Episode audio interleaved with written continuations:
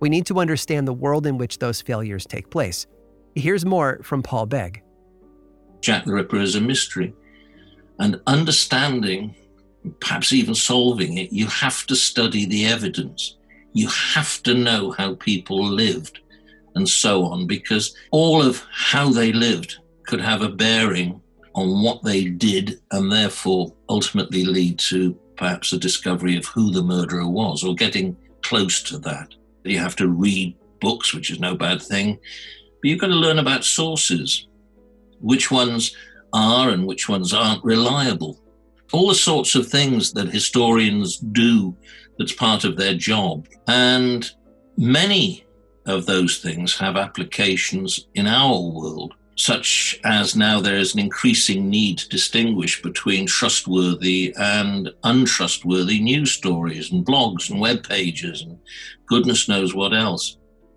The Whitechapel murders demanded the attention of London during their own day, and it's never stopped bringing more eyes and more minds to the mystery of a case.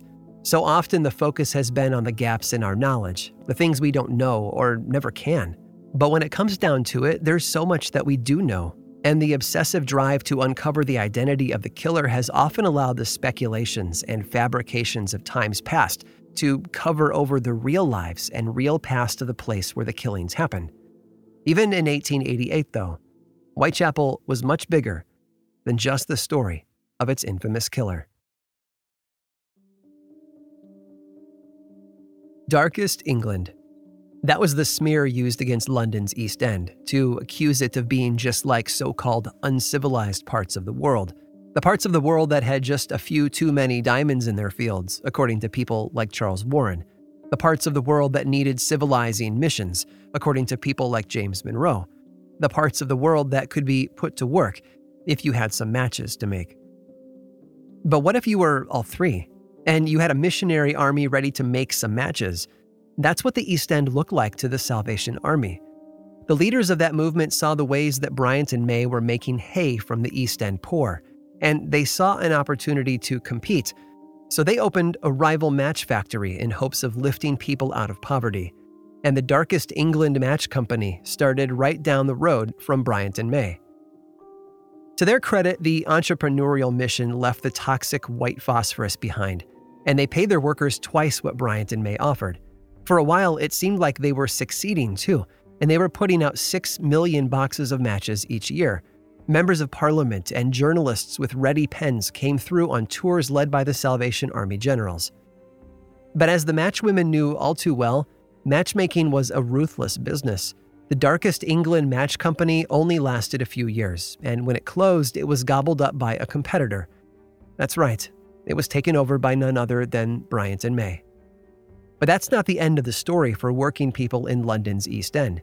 Because, as you probably remember, when we last left Mary Driscoll and the Matchwomen, they weren't done with their own work. They were still agitating. But in 1889, it went beyond that, too. Here's Dr. Louise Raw to tell us more. I found that strikes shot up, shot up right after the Matchwomen strike. And there's no other way to explain it because I looked, I went right back and looked at averages on years everyone in the East End is going on strike. The tailors, the seamstresses, you know, the jam factories, the fur pullers, everyone's going on strike. You know, because working people aren't stupid. They they see an example here. Oh look, they are workers like us. They're supposed to be powerless. Blimey, they're now trade union leaders and they've got better conditions. You know, how dumb do we think working people are that this would be lost on them? Of course it wasn't lost on them. And one of those groups who looked to what Mary Driscoll and the other women had achieved was none other than the muscle that made the empire flourish the dock workers. They wanted what the match women had won, and they decided to make demands of their own. After all, they could only be envious of what the women in their family had won. Here's Louise Raw